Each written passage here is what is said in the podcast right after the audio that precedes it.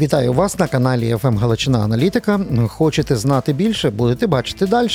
І наш маркер подій сьогодні гостить мого колегу Василь Пихньо. Він військовий експерт і ведучий е, в авторських різних е, програм. Ви можете його дивитися на Ютубі на фабриці новин. Ви можете читати його телеграм-канал, має достатньо підписників. І що найважливіше, е, Василю, вітаю. Вітаю, привіт. Що найважливіше, ми разом з тобою маємо фактично щодня можливість спілкуватися великою кількістю різних експертів. І я не знаю, як от ти. Е, я для себе теж почав е, робити певні фільтри, тому що раніше казали, робіть фільтр гігієну інформаційну між фейками і новинами. Потім робіть е, якісь собі фільтри між діпфейками і неперевіреною інформацією. А в наступний етап нашої от, е, війни полягає в тому, що давайте робити якийсь фільтр між експертами і лжеекспертами. От або, ти для себе як робиш? Або знаєш, або робити фільтр між тим, чи ти. А... Чи ти корисний взагалі для держави, от тим, що ти робиш, чи ти ну, чи ти якусь лажу робиш і і, і просто незрозуміло, куди воно тебе тягне? Е, Як я для себе фільтр роблю? Ну, Мені здається, е, я, я дуже поганенько ставлюся до.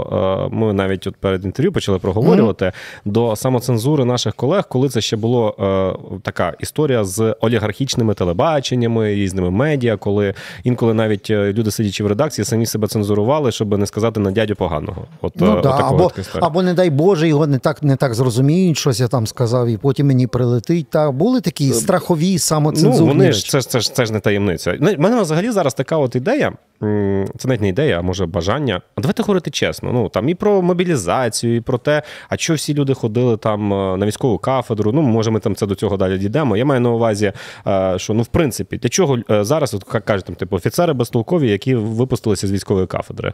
Чого вони туди ходили? Я туди чого ходив. Ну я не хотів служити в строкову службу, там, де тебе буде дідівщиною, будуть поливати, будуть ламати, будуть робити якусь, скажімо так, знелюднену історію. Ти будеш втрачати кілька років свого життя в той час, коли ти можеш професійно зростати. Ну блін, ну давайте вже цей цей так, час ти... вже минути, типу, давайте говорити чесно. Так, ти лейтенант? Е, молодший. Ага. Добре, а я строково від, від два роки від, відстріляв вже, знаєш, за, за совкового е, часу. Так, і що, це хороший досвід життєвий? Е, ну, е, хороший з тої точки зору, що ми навчилися студенти, яких тоді затягнули в військо, навчилися правильно об'єднуватися, і ми в рамках однієї роти подолали дідовщину тим, що дідовщина була за тольятівськими москалями. Їх було 11 а чоловік дідов в Мукачеві, Закарпаття. Ага. 128-ма, та, що тепер е, е, гвардійсько гірсько штурмова, так? тоді вона була гвардійська метастрілкова. Угу. От. І нічого, 90 е, недовчених студентів зробили темну.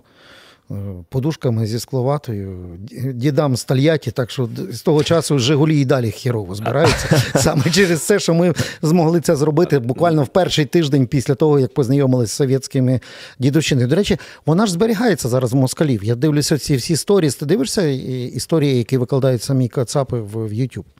Ні, в мене на це е, немає ні сил, ні натхнення. От чесно, я не хочу навіть на них дивитися. Знаєш, мене, мене чесно, от е, якщо говорити про е, росіян, в мене така була велика, ну. Чи то надія, чи то аналітичний погляд, що перед війною я собі так думав. Я не вірив в повномасштабне вторгнення. От я чесно кажу, я не вірив в те, що воно відбудеться таким великим повномасштабним вторгненням. Поясню чого. А я, на жаль, вірив і ще всіх переконував в цьому. А я навпаки, от не вірив, і я поясню чого. Тому що я собі я виходив з логічних міркувань. Я думав, Афганістан.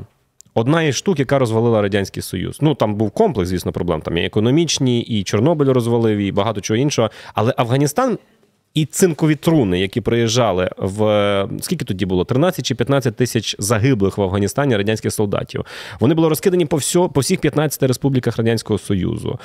І це була велика біда. Ну мені здається, кожне село мало когось загиблого, і це був ну чистий культ над тим, що ця людина загинула в Афганістані. Це була велика трагедія кожної маленької громади по всьому по всій території радянського союзу. І я думав коли почнуть цинкові труни? Ну як же ж так зараз? От такий час Росія почне напад, і ці цинкові труни поїдуть до Росії. Це ж буде гірше ніж Афганістан. Як Путін це буде пояснювати? І я собі з такого міркування виходив, що ця штука розвалила радянський союз, то невже зараз от вони наважаться і це розвалить Росію? Бачиш, ти попався в ту половку. Мені її весь час озвучували. Казали: слухай, е, найбільша ваша е, ваша українців полапка, в яку ви самі себе заганяєте, в тому, що ви думаєте, що вони думають. Е, ну, от, е, а, а ти Що їх можна логічно, так. раціонально сприймати. Саме тому я не дивлюся зараз оцеї оцієї фігні, що там може бути десь з російського поля. А мені важливо просто, щоб зрозуміти, наскільки воно все не працює, і чому це утворення тимчасово, яке називається Російська Федерація, має зникнути з мапи е, політичної мапи, і з цього має щось інше виникнути. Дивись, ти знову ж таки шукаєш логічні пояснення, Ні, чому не я шукаю рецепт, чому цей біологічний вид, який здалека нагадує е, людей має бути ізольований на великий період, має мати зовнішнє управління і, і можливо, е, пройти е, пришвидшений курс Чарльза Дарвіна від руського до людини. Знаєш, як як мавпа до людини йшла, так от русські мають до, до людей, якщо вони хочуть на цій планеті ще існувати. Але це є дуже далека перспектива, бо зараз фактично війна переходить дуже цікаву стадію. Давай ми от зараз на неї. Ми, ми щось просто я не, не відповів, виходить на жодне твоє запитання. Ні про ні про те, як фільтруємо експертів. Ну, добре, це так, все. давай а, да постав всі крапки на давай, і. Да, да, да, давай, бо якась така недосказаність, е, щоб воно не залишилось несказанним. Е, як я е, фільтрую зараз себе? Давайте кажу, говорити чесно. Ми маємо бути відповідальними за те, що ми робимо. І я дуже часто зараз от для себе роблю такі маркери не експерти, напевно, що вирішують, е, про що ти говориш з ними в ефірі. Ти вирішуєш, якщо ти запрошуєш експертів в ефір, ти вирішуєш, про що ти з ними говориш. Якщо ти хочеш обговорити Washington Post, яке розказує, як Україні, сидячи за океаном, е, як Україна мала наступати, і е, там або якісь посилаючись на анонімні джерела, не Washington Post, будь-хто інший. Типу, якщо ти хочеш це обговорити, і це ти, ти це тягнеш в інформаційний простір, то це твоя відповідальність. Неси за це відповідальність. Якщо ти хочеш поговорити про це під нашим кутом, ти ж можеш вибрати інший кут, сказати українці. Ну дивіться, от вони тут написали одне п'яте десяте. А як до цього ставитися? А давайте оце ми обговоримо з експертом. Це ти визначаєш е, вектор погляду на це. Тому, е, говорячи чесно, я проти того, щоб постійно себе якось там цензурувати, що з тим я не говорю, з цим я не говорю, а і з цим я не говорю. Питання просто як ти готовий до цієї дискусії і готовий до цієї бесіди і опонувати в разі чого експерту, лже-експерту, псевдоексперту і так далі. Ну я от е, щойно якісь там почитав гладких і всяких інших. Наші є такі політологи, які кругообіг політологів і експертів в телевізорах і в природі, зрозумів, що це даремна трата часу. Навіть якщо я під правильним кутом буду ставити питання, uh якщо людина відповідає згідно темника, яку йому там Подоляк сказав озвучити, розумієш, то це даремна трата і шлак йде в ефіри, в Ютуби і так далі. Тобто не хочеться е, трубами проганяти шлак і кидати лайно на е, на, на е, вентилятор. Тому про про, про давай, давай ми може просто на цьому на цьому етапі зараз є конкретні речі, які дуже сильно е, тригерять аудиторії, яка у війні, але не на війні. Uh-huh. Так? Бо ж фактично для них це всі і Ютуби, і експерти, і телевізори, і марафони. Да, да, да. Тому що От. там ті, хто на війні, вони ну якби не мають часу на це все. Ну, Кажуть, що навіть мають час, але дуже часто нервуються, кажуть, що це не відповідає дійсності. Так? Uh-huh. От ем, ситуація зараз є е, дика в тому плані, що 2 мільйони снарядів від Кім Чен Іна таки приперлося в москальнів немає е, БК голоду, немає снарядного голоду. А в нас є. А в нас є, бо в нас навіть е, півмільйона нема від Євросоюзу, які були обов'язковими. А те, що нам розказують про е, в Rheinmetall і всі інші, це плани 25-го року. А нам би 24-й прожити. І от тут, як ти, от, е, власне, слухаючи різних експертів, одні кажуть, все пропало, другі кажуть, ні, прорвемося. От в цьому випадку, який ти для себе зробив висновок от по цій історії? Бо це дуже ключова історія. Зараз зима це зима фактично артилерії. І вони 80-100 тисяч стріляють, а наші менше. Да, Ну добре, є дрони, є. Ну, я би я би поставив під сумнів, що 80-100 тисяч вони стріляють. Ну, Мені здається, що це трошечки завищені цифри. Я не знаю, не володію точними цифрами. Ну, бачимо, в мене різні експерти, я тому кажу 80-100, бо тому що ну, одні кажуть так, другі так, але 2 мільйони в потягами від Пхеньяну приїхало. А в нас 400 тисяч заледве з Євросоюзу. І свого ми снарядного не маємо. А в оці совєтські снаряди москалі в три зміни зараз роблять. І в цьому випадку, як ти конкретно, от наслухавшись того всього, як ти це віддаєш своїй аудиторії? Як те, що все амба, як те, що прорвемося, втримаємося, чи якось інакше? Я би подивився навіть на цю історію з двох мільйонів. Ну, клас, ми ми, хороший ми хороший от акцент поставили, як ми сприймаємо експертів. Е, Я от якраз пошлюсь тоді на слова Сергія Грабського, шанованого мною е, експерта, людина, яка пройшла е, школу миротворчих місій за участі військ НАТО. І АТО пройшов, так. Та, та, полковник запасу Збройних сил України. От що каже пан Сергій? Він каже: добре, там вони можуть, хоч мільярд теоретично поставити. Але ж ми розуміємо, е, от навіть ти кажеш, 2 мільйони прийшло. Куди прийшло? На фронт? Воно вже безпосередньо на передовій, воно під Авдіївкою в Донецьку зібралося. Ну, Чи вже стріляють, кажуть. Стріляють. Але які? вони частково це вони це мають цих 2 мільйони. Ну, тобто, скоріш за все, цих 2 мільйони десь зібралися в Росії. Вони це мають довести до фронту. Якусь воно має свою спроможність того, щоб це поставляти до фронту. І пан Сергій говорить: одне питання: він навіть говорить так: нам не треба діставати заводів за Урал. Угу. Ну, бо це не ми не зможемо, скоріше за все, це зробити. Але знищити шлях від Уралу до Донбасу. Ми це можемо зробити. Тому я волію говорити е, з експертами, які дають варіант і дають трішечки ширше грані, а не просто. Ну тобто, це ж це ж чорно-білий світ, те, що ти кажеш. Е, або амба все пропало, або е, ми прорвемося. А давайте подивимося трошечки в сіровизну. І в сіровизні цій полягає. Якщо ми зрозуміємо, що для нас важливі логістичні шляхи, якими вони будуть доставляти ці снаряди, тоді ми навіть і інформаційно зможемо підтримати те, що нам потрібно бити по цих логістичних шляхах. Добре, Такий погляд. Так, тоді беремо те, що півтора року кормили диванних експертів. Ну ті, що в Фейсбуці потім пишуть всякі якісь речі, кормили тим, що кругом чмоні, чмоні, знаєш, мобілізація, чмобілізація, що воно mm ну оце применшення ворога. А ворог е, після перших же правильних правильних священних хаймарсів, так, роззосередив БК. Ніхто тепер одним складом не тримає на окупованих територіях, навіть маючи можливість добивати до логістичних ланцюжків, московсько-фашистські окупанти умні, вони все роззосередили. Так що будь-який експерт, який це запропонує, ну, е, це така теоретична модель.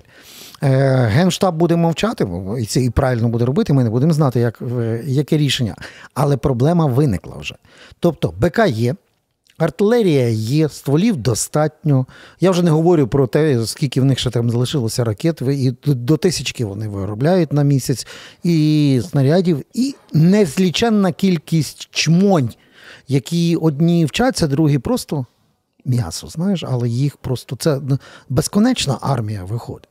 І тут доводиться добратися до тої точки, як то тепер сказати людям, які свого часу наслухалися е, то про травневі шашлики, то про літню каву на набережній Ялти. Розумієш? От як це донести?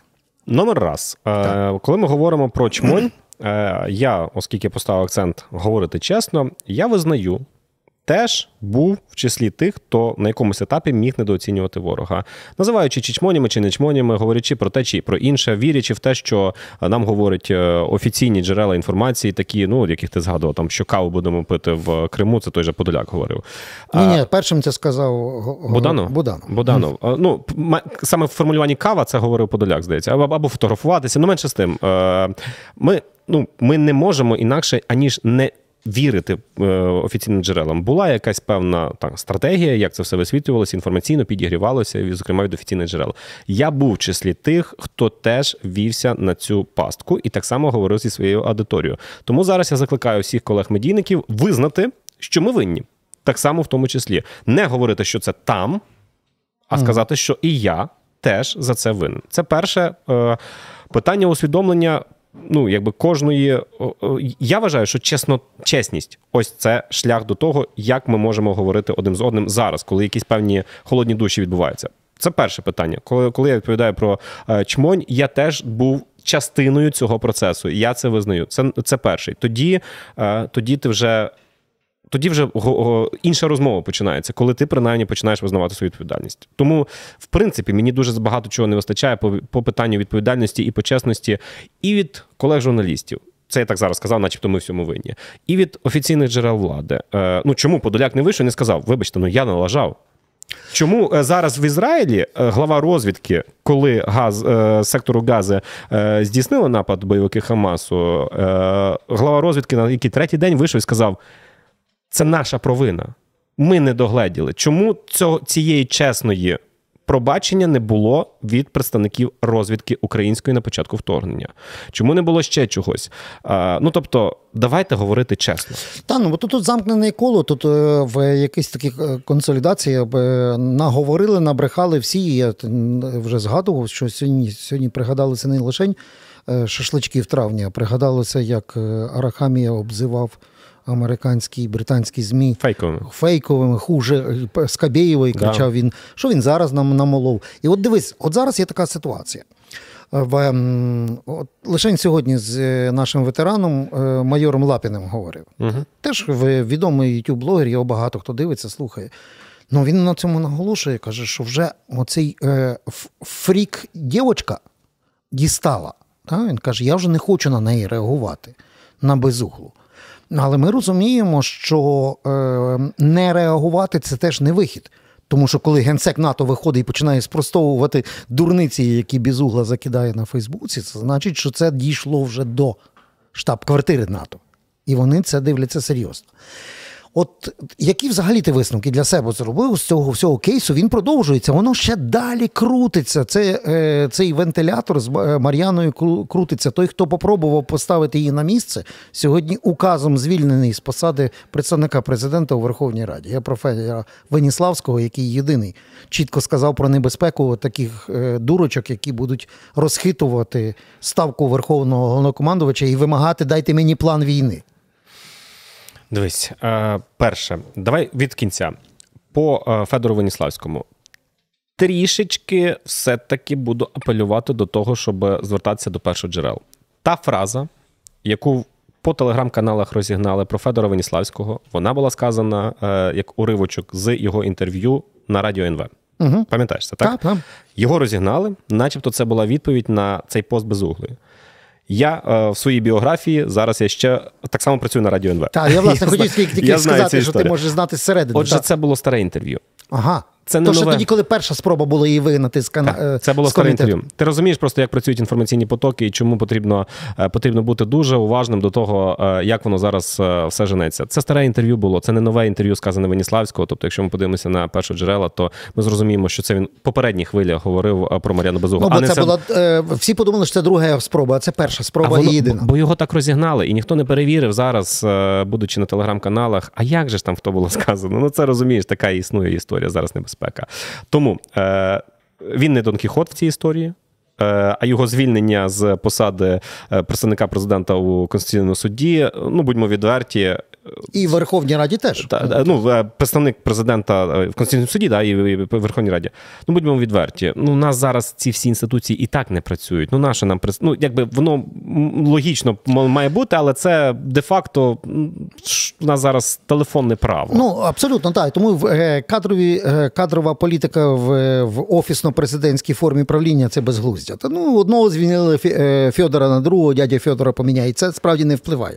А от такі речі які виходять за межі України, ну, у виконанні заступника голови парламентського комітету з оборони це і розвідки, це все таки впливає. Так, от да. що з Мар'яною робити? От що ти порекомендуєш? Е, з одного боку, мені дуже імпонує справді, десь в моєму розумінні, воно дійшло вже до того, що е, людина, котра починає е, настільки єресь нести, що вона стає блазнем, вона перестає бути небезпечною. Думаєш? Е, це перше, в моєму принаймні сприйнятті. Я думаю, що зараз воно таке суспільне сприйняття е, теж е, змінюється.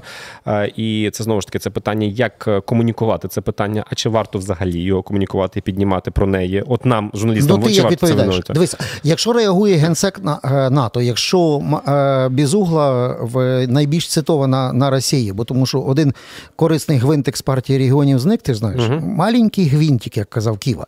Вже Ківа не лідер в цитуванні, да? цитують її в Росії. Значить, це фактор впливу.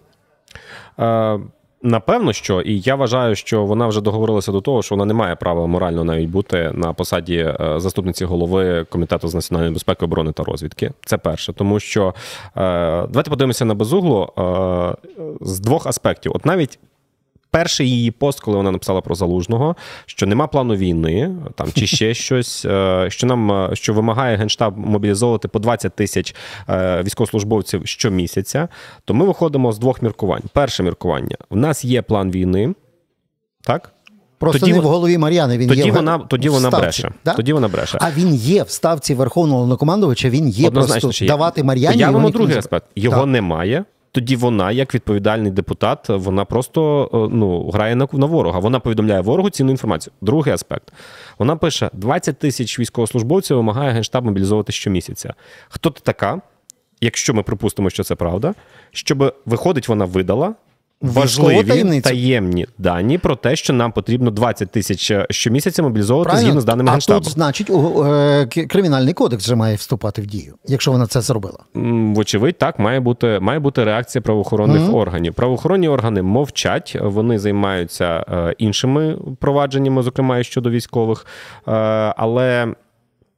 Але до Мар'яни Безуглої тоді, ну направду, я вважаю, що вона просто би мала бути знята із посади своєї. Але ми неодноразово бачили, е, в тому числі, наприклад, якщо вже згадав ти е, Федора Веніславського, він зараз у нас є основним публічним спікером щодо е, змін до законодавства про мобілізацію. Ну він постійно комунікує цю тему, так? Так. Ми бачимо в стратегії комунікаційній нинішньої влади е, дуже чітко простежується впродовж усього періоду її існування, її володарювання, якщо так можна сказати, е, таку історію, як перевірку температури по палаті. Ну, та, Федір, ла- лайкозалежність, я це називаю. Федір Веніславський виходить і щось говорить про те, що буде в Ну, наприклад, там електронні, е, електронним листом повістку. І вони Наприклад. дивляться. І вони цього. дивляться реакцію міряють. Як е, спільнота на це протестує? Сказати, що це повністю програшна історія, я б не сказав. Можливо, навіть воно в стратегіях, комунікаціях не найгірша історія, тому що вони тоді не вийдуть з якоюсь диччю вже в безпосередньо законопроекті. З іншого боку, це потрібно так само розуміти. Мар'яна Безугла виходить, щось говорить, і цим міряється температура по палаті реакції суспільства. Але дивися, а чим це відрізняється від того, що бешений Жириновський вискакує і говорить то, що Путіну треба, і вони потім теж дивляться, е, а що ще можна зробити по реакції на Жириновського. Давай Сприйняв- по дефолту сприймемо, що Окей. бешених буває в політиці. В Штатах е, представники МАГА, е, ось цей е, спільноти Трампа, вони бувають. Тобто якісь такі. Достатньо Ілона почитати. Е? Хто, Маска. хто, хто зірветься, ну він не представник політикуму. Я маю на увазі, що там представники ма ну він впливає на політику, але він не, не, не політик. А, а ті, хто там трампісти, наприклад, такі е, е, рафіновані, вони ж виходять і говорять дич. Ну тобто, по дефолту потрібно сприйняти, що ті, хто несуть дич, вони бувають, існують. Дивися, мені великою і маленькою стрілкою показують, що у нас час вил- вилітає. Ми так собі розговорилися, але це дуже важливий момент. Ми добралися зараз. Зараз є дуже такий ну, Рубікон для нас. Та? Це з одної сторони фінансово військова допомога США. Стоїть в тупіку. Євроінтеграція е, через тиждень мала би або початися, або буде заблокована різними Орбанами. Да? На фронті фактично ситуація, про яку писав е, The Economist е, Залужний, фактично це ситуація е, м, заморо... ну, не то, що заморожена, це називається. Ем, Окопної війни. Окопна війна. Та це як Перша світова, знаєш, як було між Австрією і Італією в, в Альпах. Угу. Роки, роки йшли, а фронт ні на метр не сунувся. Між Францією і Німеччиною. Так, так, таке саме було. Та. І от в цьому випадку полапка Першої е, світової, зовні от кон'юнктура дуже круто і тупо нам несприятлива. Ем, і тут людям треба щось сказати. Просто заряджати кінською дозою оптимізму, значить брехати. Ти казав, ключове це казати, е, бути чесним. Як чесно зараз ось цей е, момент війни, оцю фазу війни, як ти будеш е, е, казати до своїх глядачів і слухачів? Посилаючись на дані е, Кільського інституту світової економіки, який я сьогодні прочитав їхнього останнього звіту. Про що там йдеться? Дивись, для початку я свято переконаний, що глядач, слухач, аудиторія вони не зобов'язані знати те, про що ти говориш. Тому їм треба дуже доступно пояснювати, про що йдеться.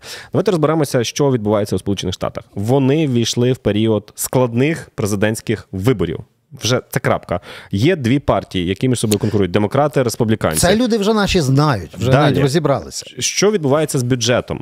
Е, Американський бюджет постійний, не ухвалений, а в постійному бюджеті будуть передбачені допомоги Україні, Ізраїлю, посилення їхнього кордону півні... південного, що Поки вони хочуть. все заблоковано. Все заблоковано. Чому воно заблоковано? Тому що республіканці намагаються шантажувати політичними. Це були б нормальні інструменти політичні, якби там не було в біса України, якби це на нас не Якби впливало. не було війни, то могли би собі бавитися. Так, ми б навіть на це не звертали уваги. Але в принципі, як політичний процес, там це нормально. Там. А для нас це дуже велика небезпека. Це для нас це дуже небезпечно, і ми за це переживаємо. Відтак, е, як до цієї події потрібно поставитися? Є. Е, Публічні заяви республіканців, які кажуть, що Ук- е, питання України це є питання національної безпеки, і вона має бути підтримана. Е, є демократи, які так само це е, говорять. Але є й демократи, представники Білого Дому, чинної влади американської, які кажуть, що без е, голосування у Конгресі відповідно бюджету України Київ стане на коліна. Це такий самий драматизм. Як деякі там е, заяви дуже гучні республіканців. Ну не вдавайтеся, українці, у ці от полярності, тому що ну Київ не стане на коліна, якщо вони стануть. Але до повертаючись, вибач, до Кільського інституту світової економіки, що він сьогодні опублікував? Мене м, я бачу, що все ж таки. Європейські виробники зброї вони потроху розчехлили, знаєш, е, здули порохи зі своїх е, верстатів. Ну е, і десь в виробництва. 25-му, 26-му Це нарешті зможуть. говориш. Але е, ми бачимо, що ми бачимо, що Фінляндія більше 20 пакетів допомоги передала Україні. Ми бачимо, що країни, які не були в НАТО, але були в північному морі потенційно загостреним конфліктом із Росією, вони нам вони спроможні передавати Швеція, Фінляндія. Так, тому що і шведи, і фіни мають кордон. Фіни воювали з кацапами і добре знають, що це таке є, не, не як то кажуть, на практиці своїй історії. Тому там таке це таке саме е, розуміння є від наших побратимів, литовців і поляків. Але це не вирішує глобально нам питання.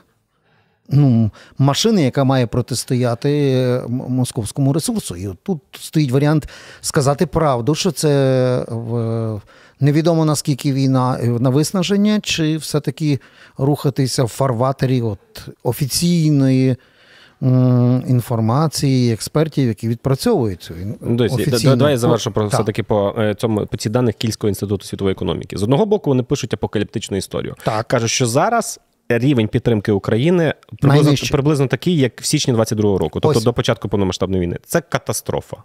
Це реальна катастрофа звучить. Воно так і є, в принципі, те, що воно так є. І ми розуміємо, що е, американці це наші головні партнери. Якщо в них там буде заблоковано, знаєш, є така фраза: якщо в е, Штатах кашлюють, то в Україні запалення легенів. Отак воно є. Це правда. Е, з іншого боку, я дуже хочу вірити в те, що ось е, ці навіть. Е, Наші європейські партнери, як Німеччина, і це Кільський інститут е, подає, вона за останній час 1 мільярд євро допомоги надала нам. е, Що Данія, маленька Данія, 1 мільярд 200 мільйонів доларів допомоги чи євро надала нам. Далі Норвегія 696 мільйонів надала нам. Фінляндія, ми навіть не знаємо з кількості цих пакетів, тому що Фінляндія завжди закриває ці пакети допомоги, і вона нам надає. Можливо, я дуже хочу вірити, Роман, в це, що, що на якомусь етапі Європа підставить своє плече Америці, коли вона в періоді політичної турбулентності. Окей, це при умові, що вони теж не заграються в деякі свої вибори. Це я так просто А це небезпечно, тому що 24 рік, мушу сказати, це до пів е, сотні виборів е, ось на власне наших країнах е, західних партнерів. І тут є в мене є страх перед 24 роком. Проте, ну якщо ми зараз будемо говорити, що все пропало, все амба, то ми точно не Ми все пропало не будемо говорити, але ми точно розуміємо, що перед нами, в принципі, ідеальний шторм. І його треба буде пройти. І, і, я тут, е, головне розумію, що принаймні ми з тобою не будемо е, говорити казочки, стрибаючи по пеньках Межигір'я, бо Василь Пихньо і, і, і ваш покірний слуга будемо розповідати так, як є. Для цього ми якраз і сьогодні зібралися. говорити правду? Ну, от, власне, ми для цього і зібралися з Василем тут в нашій студії. Підписуйтесь на його телеграм-канал, дивіться його, підписуйтесь на наш канал «ФМ Галичина Аналітика для того, щоб знати більше і бачити далі. Е, Василю, дякую. Так що Дякую е, до нових зустрічей. Домовились.